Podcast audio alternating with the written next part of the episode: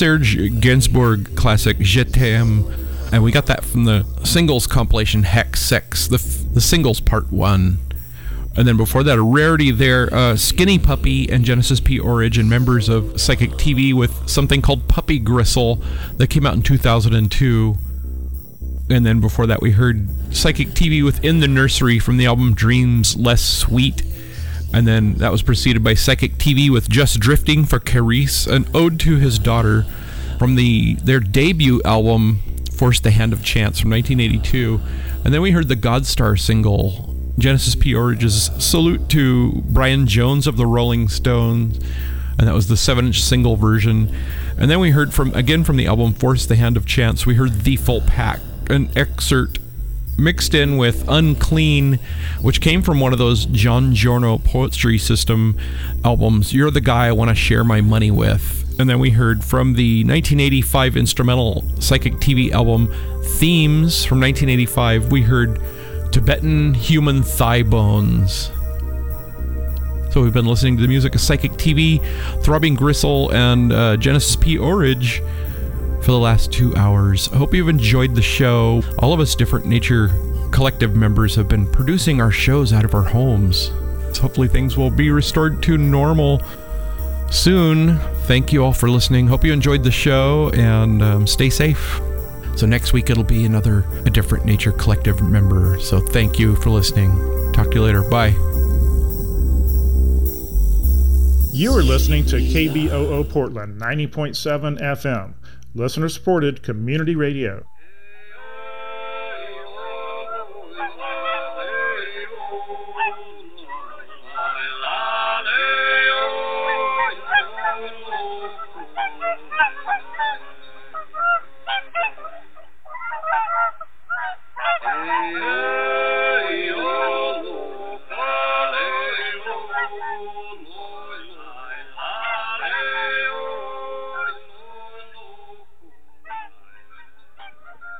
To The Occasion. I'm your host, Jennifer Perrine, and this is episode two.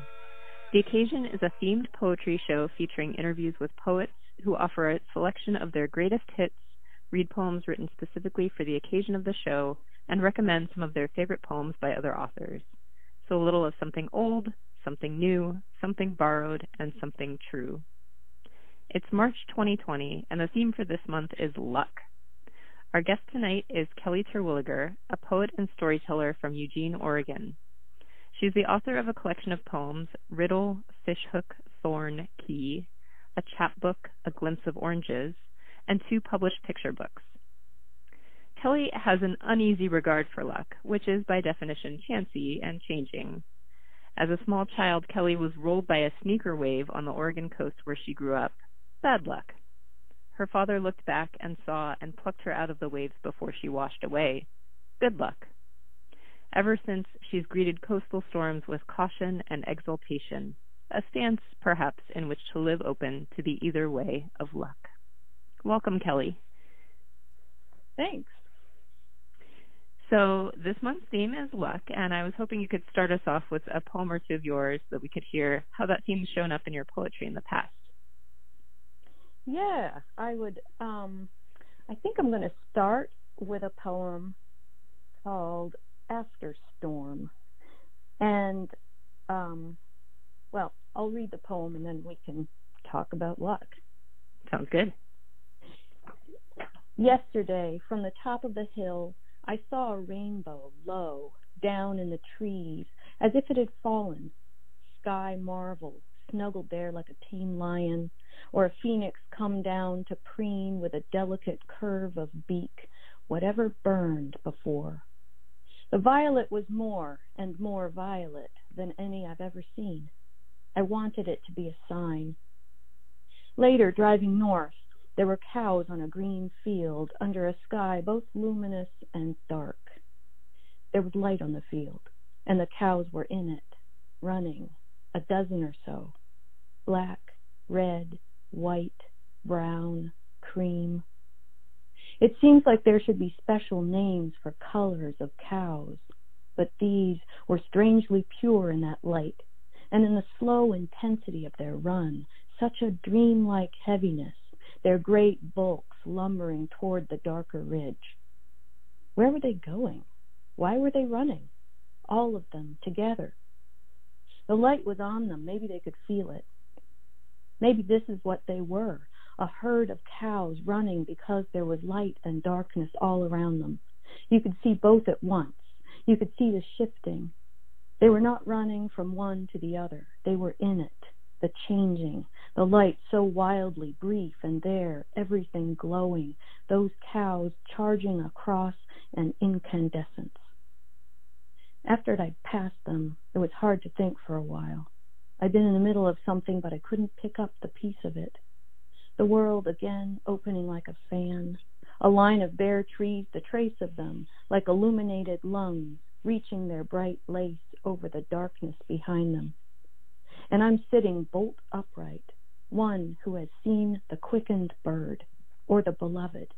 The planet tilts and turns, the clouds part and coalesce. There is no argument waiting to be teased apart or defended. The trucks rumble by, the road its own scar. I know that every morning I may still struggle again to remember what kind of story I hoped to enter when I entered this world of ours. But here, here. I'm just, I'm still kind of processing it, but I'm thinking about the observation just of the color and light and dark and how how much the the speaker kind of stays out of the way of the poem until the very end and they kind of come back in and just curious about that that move and and why that happens in that poem. I guess maybe i'll answer that um, in terms of luck yeah. I mean i have to say that i don't know that i um, i mean i didn't have this theme in mind when i wrote the poem but it is in some ways a poem about one of my relationships to luck this this feeling that luck is chance. It is chance encounter. It is chance yeah chance awareness. And this particular experience described well there's more than one there obviously but that sense of when you come upon something that is just sort of seems so extraordinary and striking. And there's one here about how I I wanted it to be a sign, and I feel like uh, you know I feel that way a lot about things. Like oh, I want this to be I want this to be a sign of something or good luck, but I don't know that I necessarily believe that uh, you know these things these things are signs, but there's that desire to be in the awake part of the world. Hmm. And when and when I am, I do feel lucky. When you say the the awake part of the world, is I'm just thinking about you, when you said chance awareness. Is it I don't know? Is there something there about a way of being in the world that you can only come upon by chance? It's a combination, I think there are things that you can only come upon by chance that you can't you know you can't seek them out with any guaranteed success and but at the same time there is that notion of being prepared for possibility mm-hmm. and being prepared to notice things and i think it's also how we're ready to interpret the world you know that idea of I I want it to be a sign. Well, I I'd like to see things in the world and experience them as lucky. Yeah. So as we're talking right now, we're in the midst of a, a sort of strange time in the midst of a pandemic that, you know, despite all the the ways that we might prepare for the possibilities that come out of that and try to I know you're talking about possibilities that are uh, I think, more hopeful and like creative possibilities or possibilities of thought. But thinking about just at the moment that we're in, I'm just curious if if that sort of stumbling upon luck um, or these moments that can feel like luck, how how you're thinking of that right now in this spot where there's there's so much that's out of our control. I think this is the truth of luck. You know, we talk about luck as if it's good. Mm-hmm. Bad luck is bad, but luck is good. I think actually luck is chance, and it's what we can't know and what we can't control. And I think we're all like hovering on that edge right now of we don't really know what's going to happen and we can't entirely control what's going to happen. And I sense all around me the desire to seek the best of luck we can, like to try to change mm-hmm. our luck, to try to move toward the good. You know, people taking various measures to try to keep themselves safe and clean and uninfected and to avoid infecting others. And it is true that there's so much that we can do, but there's always this element beyond control, and that's the luck part. Is poetry or is anything else helping you to maybe not just in this circumstance, but in other circumstances where where life just throws at us things that we can't know and can't control. Does, how does poetry fit into that for you? Is it does it help to to name the the things that we can't know or control, or is it a maybe a comfort against those things, or is it something else entirely? I think it can help to name the things we can't control. And I think also it can help to remind me of the various sides of luck. To, because, you know, if you're on the edge that means that either is possible, you know, the good and the bad, the bad and the good. And in some ways that's terrifying because, you know, they're both possible. And in other ways, it's wonderful because it means they're both possible. So mm-hmm. sort of like doing that weird balance. Mhm. Yeah, yeah, I like that way of putting it. The idea that at any moment um, things things can tip either way, and that's amazing and frightening all at once. yeah, yeah. There's a there's a story, uh, a Chinese folk tale about a man who loses a horse, and his friend says to him, "Oh my gosh, that's terrible luck." I'm so sorry for you. And the guy says, Well, maybe it's bad, maybe it's good, I don't know. And then the next day, his horse comes running back with another horse, a wild horse, a mate, and mm.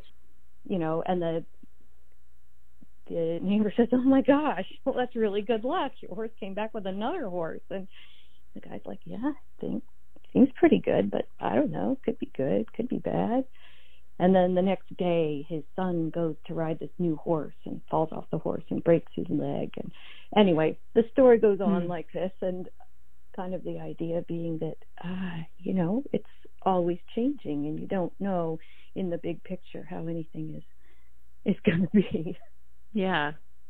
Like anything that enters your life, uh one moment can feel very lucky and very fortunate and later down the road maybe not so much or vice versa. right, right. Yeah. That that feels that feels honest. yeah, yeah. Would you like to read us another poem? Sure.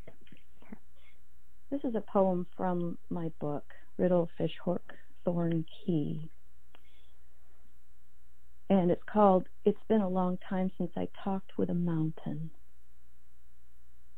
My mother dozes off in her chair because it is late and the fire is warm, and her new fiance nods in his sweater and matching brown socks.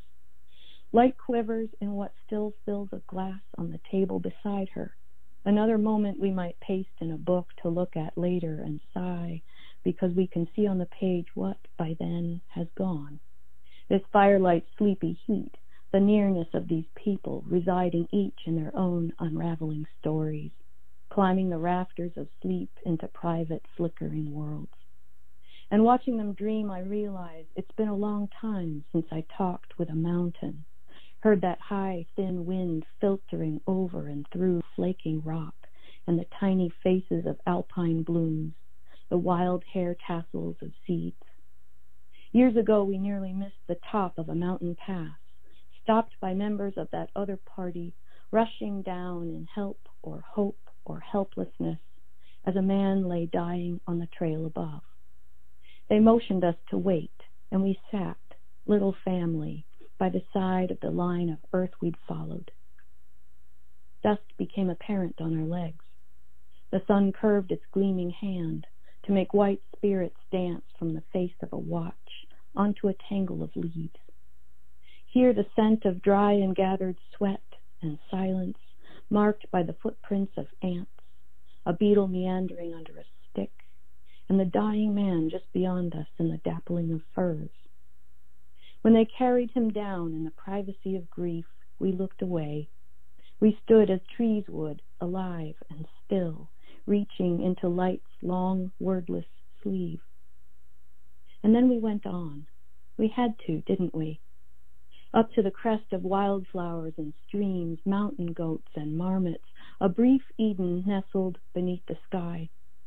We hardly spoke.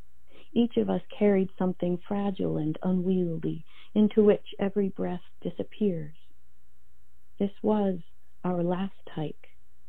Did we feel it then, without a name, shaking the air so slightly, a coolness on the skin that always comes when you stop for a moment after a climb? The sky, higher than mountains, comes down to our feet. It is what we always step through. I'm thinking about two lines from that poem as I was listening to it. The the piece about help or hope or helplessness, um, and then the line later on, and then we went on. We had to, didn't we?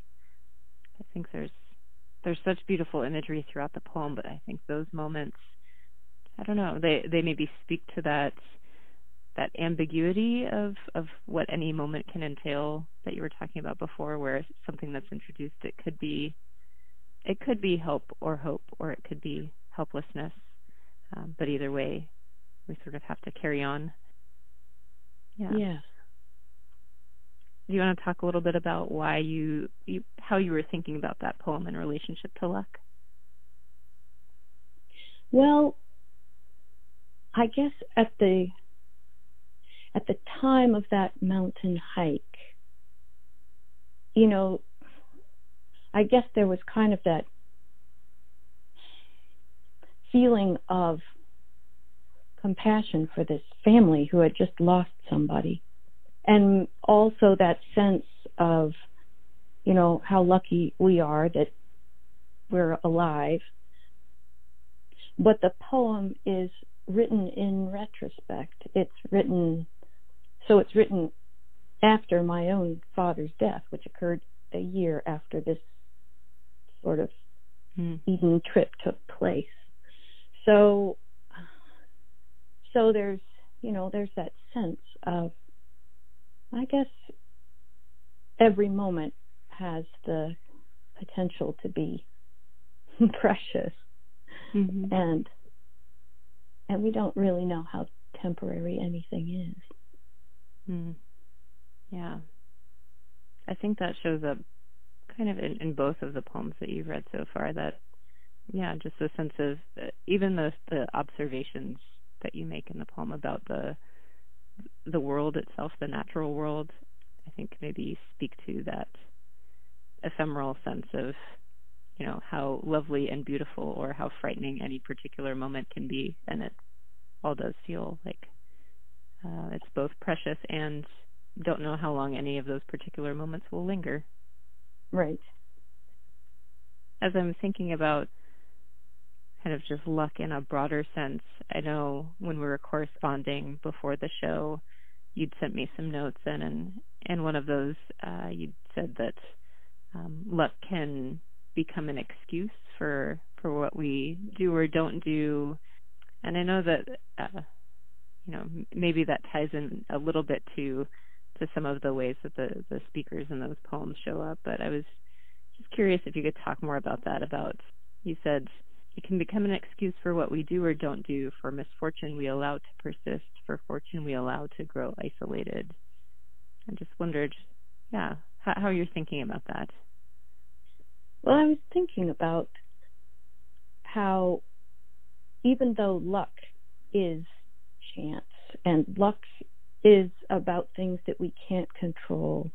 I think we always kind of, at some level, want it to be alive, want it to be something we can con- cajole or win over.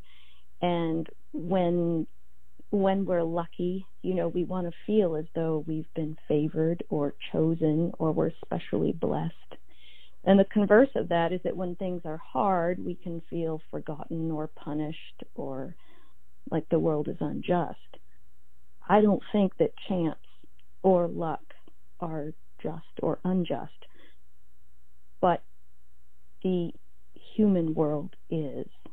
And I think sometimes bad luck is not bad luck, but it's actually due to institutionalized structures that make things easier for some people and harder for others.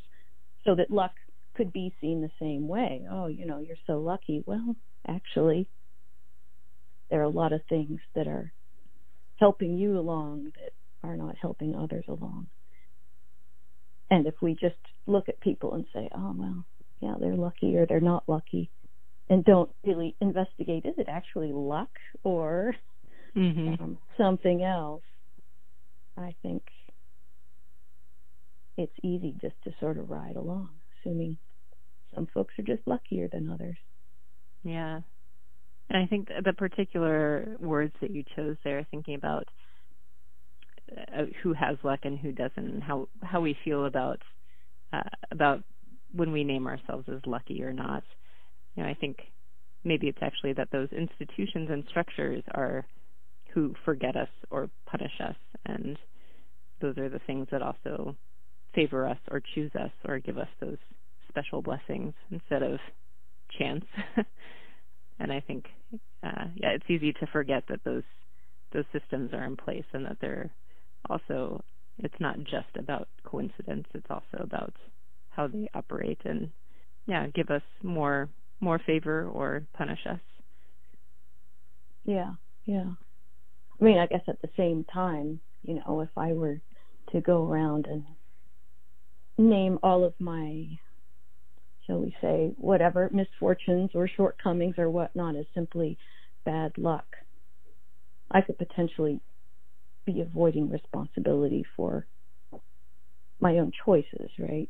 Mm-hmm. So there's, yeah, there's institutional things, there are individual things, and luck can, are the way we use that language can sneak in, I think, to a lot of situations where more obscuring than helpful. Mm-hmm. mm-hmm. Yeah, makes us forget our how those systems work, or or the choice and agency that we do have. Yeah, the choice and agency we have for ourselves and also for each other. Mhm. Yeah. For those just joining us, you're listening to the occasion on KBOO Portland. I'm Jennifer Perrine, and we're talking with Kelly Terwilliger. I asked Kelly to write a poem specifically for the occasion of the show, so you all are about to hear a brand new poem. Kelly, would you like to share that with us? sure. I actually have two um, short poems, so even better. The first one is very short, and the second one is a little longer. And I have to say, this has been really challenging, I think, in this present situation. You know, just mm. I feel like there's so much swirling around. So maybe this is why this first one is so short. Okay. Hello, luck. Here you are again with that guess what smile.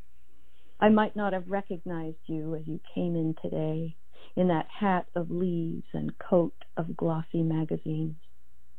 What have you brought me? And what else do you have up your sleeve? I love that. It sounds, it begins uh, almost actually until that very last line. It just uh, sounds so promising. It's like luck is a beguiling stranger.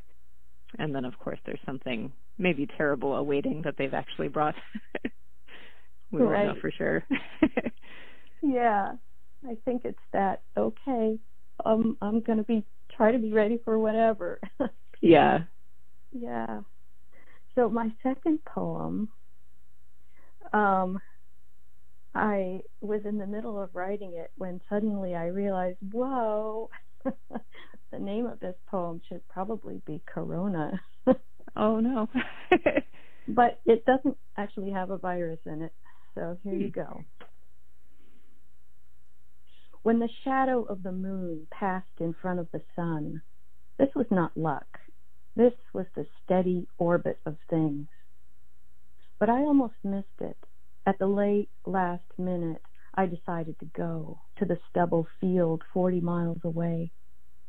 And there, in the morning, it came, slow, slow. We could see it coming, a shadow reflected, a changing shape on the other side of how we shielded our eyes. And then, sudden, a disk of darkness slipped complete with its wild corona of light, wreath, crown, a pearly glory, and I couldn't stop looking at this strange beauty, and I felt the earth grow cool and dim, as if we had passed into the underworld, just like that. And we were ghosts, all of us, together, weirdly free in a field of wonder. How the birds were frightened, how the little goats in the field nearby and the cows cried out and the dogs howled, how everything tilted, but we could still dance in it. Yes, our limbs were still our limbs, and the stubble still stubble underfoot. And the air was air. And when the light returned as sudden, blinding, and complete as entering another room, another lifetime, I felt lucky to have been there, there and back. I, there's so much I appreciate about that poem. I think I'm I'm assuming this is is talking about the recent eclipse a few years back. Yeah. Um, yeah. I think I it it just feels so much like the experience I had of witnessing that and I think especially when you name about the way all the the the non-human animals are responding in that moment and mm-hmm. I was just so attuned to that the you know hummingbirds were flying up and settling on my face just doing these strange things they would never do because I think they were so bewildered. And yeah I, I think the the sense of fortune to be able to witness that even though it was a maybe terrifying thing for all these creatures but amazing at the same time. Yeah i felt so um so glad that i actually you know, made the little journey because I could have easily missed it and it was astounding.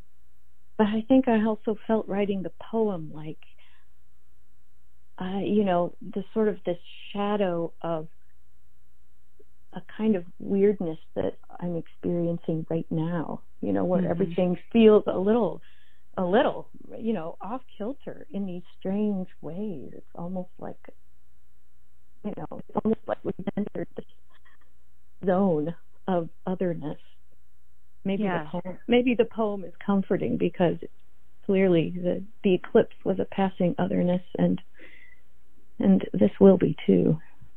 Yeah, I mean, I think it's important that you and was lucky lucky to have been there and back. That um, yeah. in the same way that the the birds and the the goats and all the other animals got back to their their daily business. yeah. Um, you know, that sense that we'll we'll get back there too. And I think I also really appreciated that uh you know, even even when you announced the title at the beginning, I was like, "Oh no, that's," but that it replaces that that word Corona back into this other setting.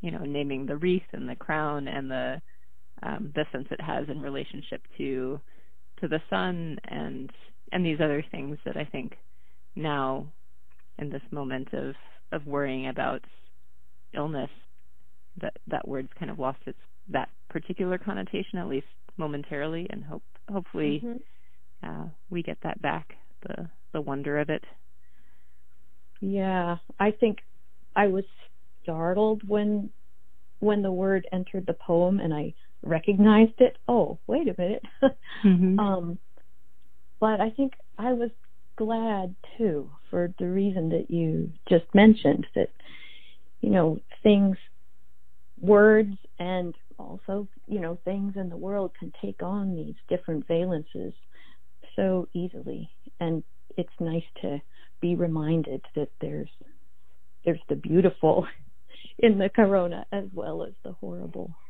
Yeah.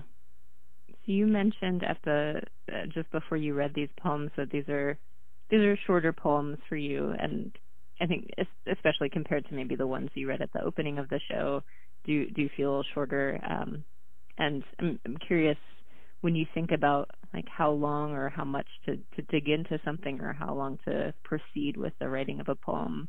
When do you when do you um, maybe cut it off or know to tie it up or how did that go with these two poems?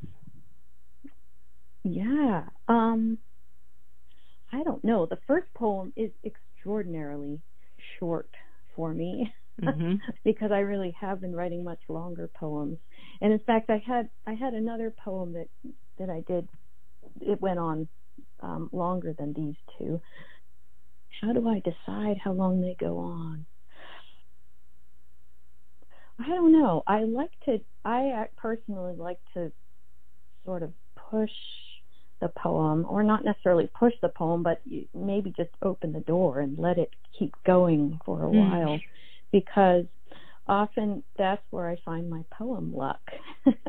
um, you know, if I let myself go for a while, that's where oh, suddenly, you know, I fall into a one of these chance discoveries, which I think is probably one of the reasons that I love to write poems is for that kind of poem luck, that kind of having a new understanding, having a new glimpse of something that I get to through language. So, yeah, these I guess I'm not sure why they they uh ended up being so short. I think maybe maybe when I got to oh the other thing up Luck's sleeve, I was hmm. surprised enough and thought, okay, there we go. I think that I think that says one of the things I've been thinking about Luck. Mm-hmm. Yeah. Yeah. Maybe those new glimpses are just coming more more quickly right now.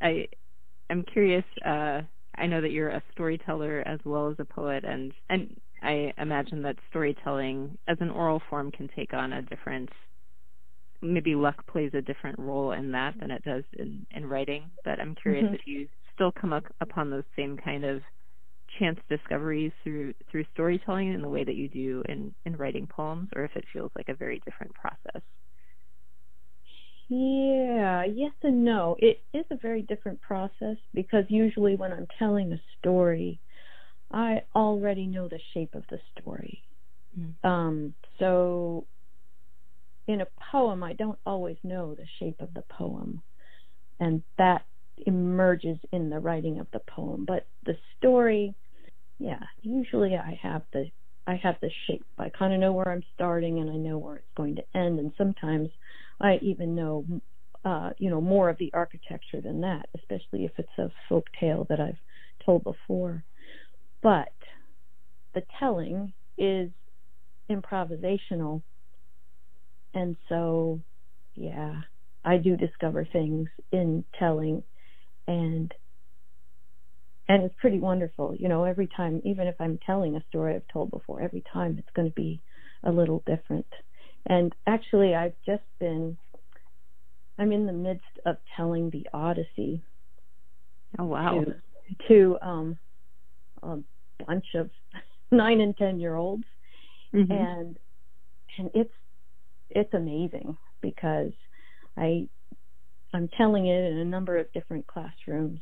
So, you know, I I tell each chapter a few times and you know, every time I'm discovering new things and you know, sometimes sometimes characters will start to talk to each other or sometimes an image will just sort of take shape um, and bloom, you know, in as I'm telling it, and yeah, and then afterwards it's like, oh, that was really cool. That was yeah. so. Yeah. really cool like that, then I'll try to work it into the next telling. But of course, it's never exactly the same. Yeah. Do you think that there's any kind of in in writing poetry as is there an aspect of that kind of you know reincorporation of so in storytelling you get to make these great discoveries as you retell maybe the same story in different ways or in, to different audiences. Do you think those even though there's lots of chance discoveries that occur in poems do they carry over from one poem to the next in the way that they do with stories or does it feel like it's always starting new with poems Oh, I think they carry over to some degree. I mean, don't you think when we write poems, we revisit certain ideas or obsessions or quandaries or whatever again and again and try different angles into them. Sometimes consciously, but I think often unconsciously too. Mhm. Yeah, some sometimes I feel like I'm making the same discovery over and over. that that somehow I've forgotten it, and then I write another poem, and I'm like, oh yeah, that I remembered making that discovery once upon a time, and now it's back. Yeah, yeah. I mean, I think, well, yeah, our minds don't keep everything in the forefront all the time. Yeah. Yeah, it's kind of fun to rediscover things that rediscovery, yeah. Yeah. Sort of related to thinking about this um, to, to storytelling and poetry and these I don't know, this idea of chance and and also play. Um, I think we, we haven't maybe named it that way, but I think play is a part of all these things that you've been talking about. And you'd mentioned to me uh, briefly in a previous conversation that you're putting together a vending machine intended to promote uh, imagination and play, and also to to raise money for local causes. And I feel like uh, we all need to to know more about that. well, this um, this vending machine idea was inspired both by the Vendoria machines that are in Portland, and also the Art-O-Matic machines that are like these refurbished cigarette machines that have art in them. But I I really wanted to make one that had things in it that people could yeah, that people could play with. And not necessarily games, although some of the things that I'm creating are games. Right now I'm working on a on a um, sort of people watching bingo game with all these little pictures of people doing different things in the world with the idea that you could take this this bingo game and you could notice people you could mm. notice the, what's going on in the world around you and you could see people doing things and play this game but i you know i have i have poems and stories and i'm making tiny little tiny little flower bouquets and little surprise boxes and things. Yeah, to let people play. And uh, so part of the idea of this vending machine is to, I don't know, my my vision is to help people be together in creative ways, and then also, of course, to raise money for local organizations and promote awareness of them and the work that they're doing building community in a couple of ways at the same time. Yeah. Are are there any of these that are out in the world that we can already interact with? Um, no, not yet, but hopefully soon. Hmm. Hopefully soon in Eugene. You'd have to come okay. to Eugene. That's okay. I think it would be worth it. yeah. I, I think the idea too of again, just to in this particular moment of the idea of bringing people together in community around creative acts, or even around things like like people watching. You know, in a moment where we have to separate ourselves from other people or are asked to do that. I'm looking forward to having that on the horizon where once we can all be in the same space together again, we can just have one more avenue to appreciate that time we get to have with other people. Oh, me too. And I have to say that, you know, I'm drawing these little pictures for the bingo game, and it feels so strange right now because, you know, I'm drawing pictures of, like, okay, people walking hand in hand, or, you know, someone giving someone a high five, or a hug, or, you know, all of these things that we're not supposed to do right now. Yeah. But it still makes me happy to draw the pictures and to remember Yep. We'll be doing that again. Yeah, absolutely. For those of you just joining us, you're listening to The Occasion on KBOO Portland.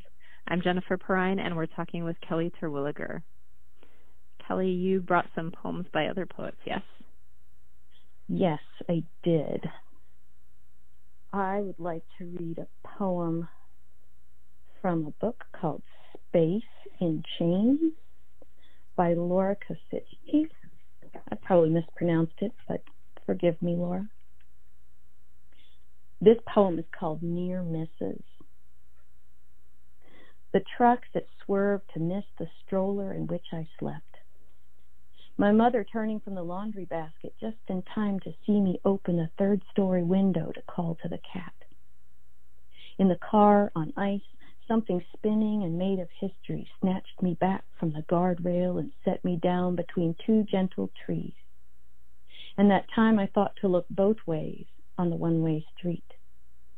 And when the doorbell rang and I didn't answer, and just before I slipped one night into a drunken dream, I remembered to blow out the candle burning on the table beside me. It's a miracle, I tell you, this middle aged woman scanning the cans on the grocery store shelf. Hidden in the works of a mysterious clock are her many deaths, and yet the whole world is piled up before her on a banquet table again today. The timer broken, the sunset smeared across the horizon in the girlish cursive of the ocean, forever for you. And still she can offer only her body as proof. The way it moves a little slower every day, and the cells ticking away. A crow pecking at a sweater. The last hour waiting patiently on a tray for her somewhere in the future. The spoon slipping quietly into the beautiful soup. Yeah, there's I think that that speaks to some of the things you were talking about earlier, just the the I don't know, the serendipity, I guess, that that we we make it at all.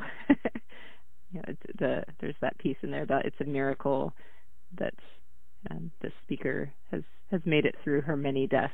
And yeah it's it's a strange way to look at things but i suppose that's true of all of us. Yeah it's funny actually to think about all the luck that we don't notice.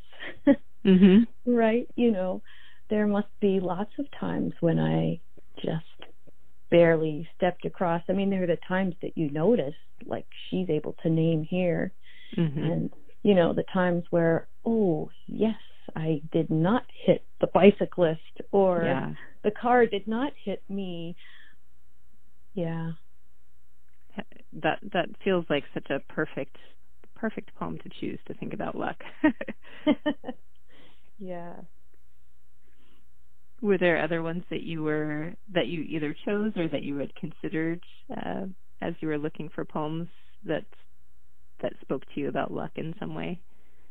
Yeah, I think I would actually like to read another one. This is from The Carrying by Ada Limon, and it's sort of a different take, I think, on luck or on thinking about luck. It's called The Raincoat.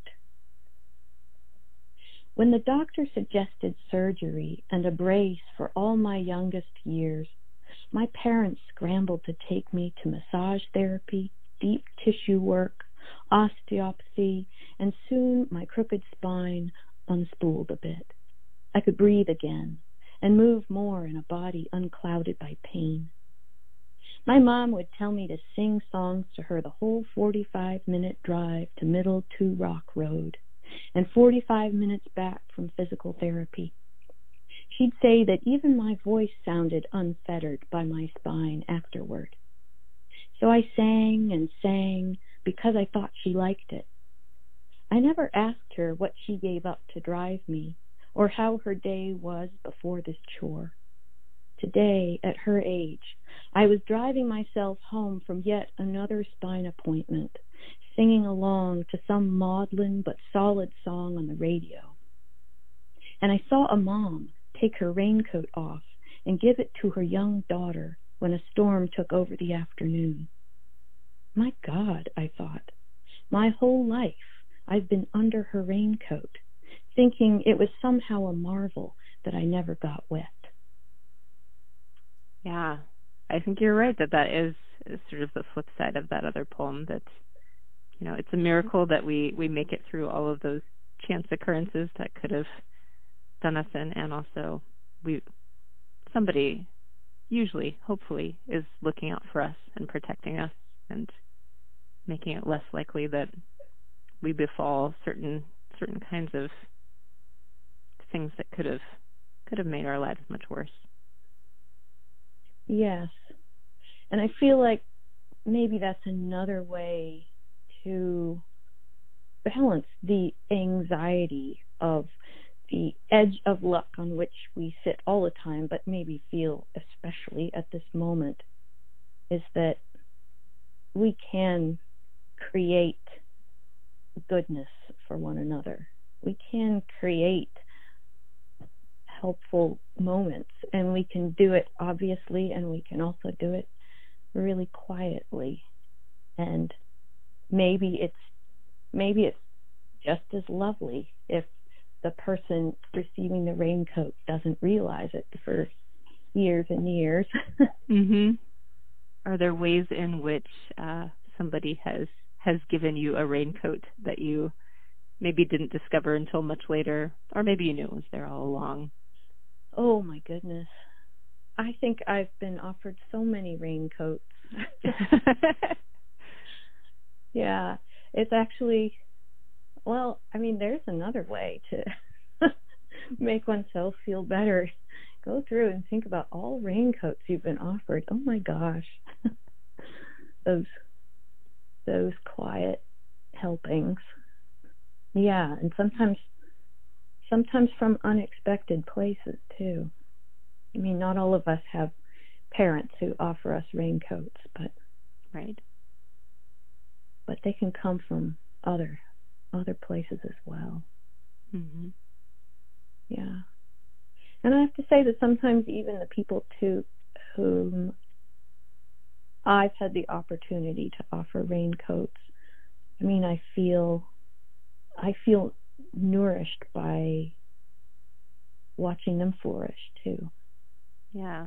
I mean, I think in in in that poem, uh, you know, she writes about not really understanding what what her mother gave up to drive her, and so I think we think some sometimes, and probably rightly so, that for someone else to extend a kindness to us is is giving something up, and maybe it is, and also sometimes that's nourishing for them too to be able to to to shelter us from something to to to just be able to pass that on to us can be uh meaningful for them too.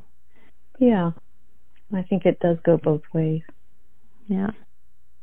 Are there as we're thinking about this particular moment and and trying to as you said balance the anxiety of of being on the edge of luck are there things that you you are looking to or that you would suggest to other folks as ways to create create goodness or to create those helpful moments. Maybe maybe they're practical things or maybe they're they're some of those more quiet or less obvious things that we can do to provide raincoats for each other. Yeah. Well i mean i think it's kind of hard to know at this point exactly what we're going to need, but I'm mm-hmm. thinking that staying in touch with each other is probably going to be an important thing. And luckily, you know, we all have phones these days, right? Right.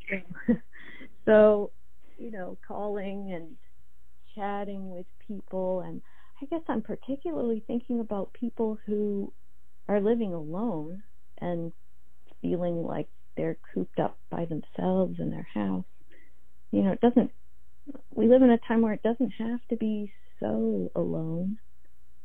You know, we can, we can email each other poems or jokes or, I don't know, we can open up our windows and sing. Yes. yeah. Did you see that video of yeah Italians singing to each other? Yes. Um, yeah.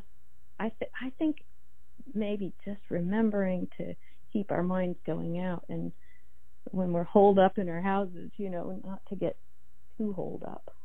Mhm.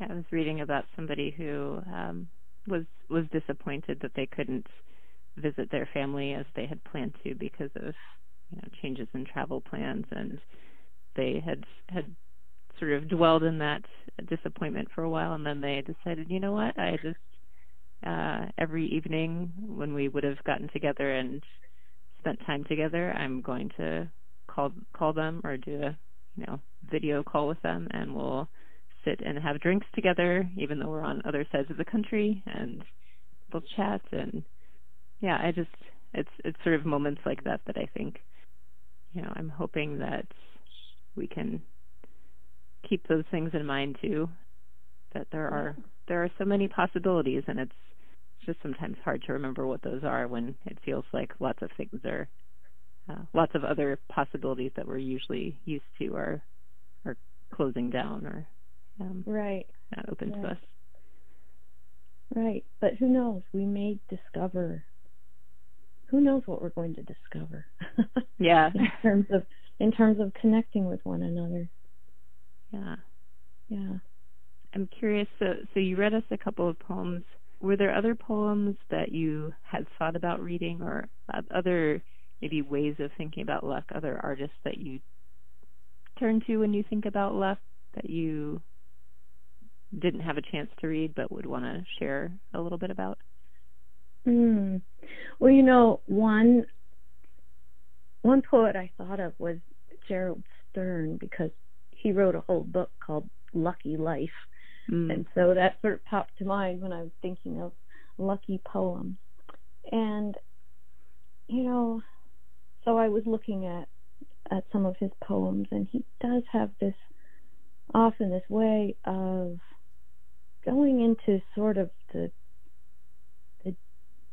the dark and the broken and the falling apart landscapes of the world and finding beauty there and finding sustenance there and and I guess I've always found that kind of inspiring. You know, sometimes I can have a tendency to go and see some, you know, whatever rubby looking side of the road and uh but you know Mm-hmm. But the but the idea, well, you know, just being with it a little bit and finding the finding the beautiful. Mm-hmm. And by beautiful, well, what do I mean by that? I don't know. Finding the possibility. I, think that's something that that I see in your poems too. That it, there are there are ways in which you maybe could have lingered on things that had been these moments of of grief and you know in one of the poems that you read earlier or of uncertainty but you i think you managed to move to these spaces of well of of acknowledging those things but also saying and also here's here's something else too mm. yeah i guess i hope that i can hold both you know, coming back to that idea of the edge, I, I hope that I can occupy that and not avoid the underworld. mm-hmm. um, yeah, I, th- I think your poems are actually striking in that they, I think in many of yours, I see that they look at the, I don't know if it's the underworld or something that's just that that could be very frightening or overwhelming uh, and usually it takes a turn towards hope or possibility, which I I find is in myself it can be a very hard thing to do in writing. That I I enjoy that moment when it happens and it doesn't always arrive. Mm-hmm. So I just appreciate that in in the poems that you shared. Oh, I'm glad. I I did want to ask a little bit more about maybe from the storytelling side of your life. I know you shared earlier the that Chinese folk tale, or a piece of it at any rate. Um, but I'm wondering if there are any other stories about about luck that you'd want to share with us. Oh my gosh. And I imagine you can't tell a story in its entirety well in a in a short period of time, but if there's one that that maybe even giving us a glimpse of would be would be interesting. Yeah. Well, I think there are lots and lots of stories that folk tales in particular that present present lucky opportunities and so many times it's you know the question of whether or not the character the traveler whoever recognizes this opportunity and responds to it and there's a story that I was sharing earlier this year about about a soldier who was sent home from from the army without any pay. He was told that he should just be happy that he got to serve his country. And he was very angry as he traveled home. All he was given was two loaves of bread, and that was it. He had no money, nothing. And um, and his anger grew and grew as he was walking down the road. And then he came upon this pile of what looked like trash by the side of the road, crumpled old rags and things. And he was so angry when he saw it because it was just another sign of his everything falling apart. And he went over to kick it off the side of the road and suddenly the pile of rags moved and the head lifted and he realized it was a man sitting there. And the man looked at him and saw those loaves of bread, and his eyes widened, and he said, Oh my goodness, where did you get that bread? I haven't seen bread in years. You're so fortunate to have bread. Oh, I wonder if it tastes as delicious as it did back when I had bread. And the man went on like this, and the soldier said, Well, you know, if you want a loaf of bread, I'll give you a loaf of bread. and so he gave him one of the loaves of bread and and the man returns by giving the soldier a gift which seems like some grubby worthless gift. But as the story goes on you realize that actually it is something of um significant value. But and there are other encounters that happen in that story but i feel like you know these moments where there's an opportunity for an exchange with another human being so often in folk tales are the are the locus of what you might call luck. I mean, Yeah. the luck is the the luck is the encounter, and then what do you do with it? You can Mhm. take it or you can leave it. And of course, there are also folk tales where you have two characters that go along the same road, and one person would come upon the old man and you know blow him off, Mhm. and the other person engages, and it's always the one who engages who gets the luck. Yeah. I think that's a good thing for for us to to just sit with, you know, as we move through whatever is going to happen over these next few weeks or months, just thinking about recognizing the opportunity, you know, and how we do interact with other folks that not uh not missing out on that opportunity for exchange even even if we're isolated in certain ways. Yeah. Well, Kelly, it's been a pleasure talking with you, and I appreciate all of the, the different perspectives on luck that you shared. And thank you for being a guest, and thanks to all of you listening. Have a good night.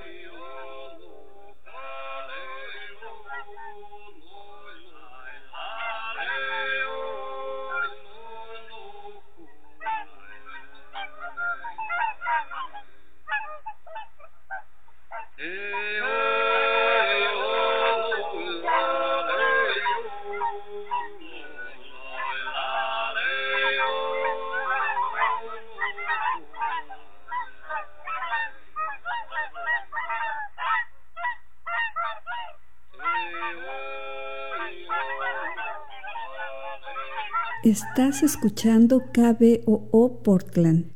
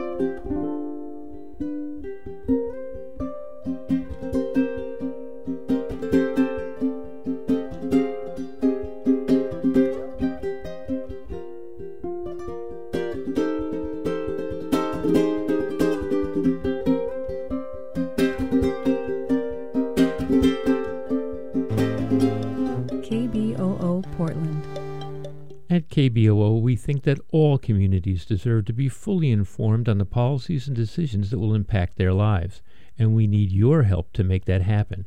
We're looking for citizen journalists to help collect, report, and broadcast the news. Do you think that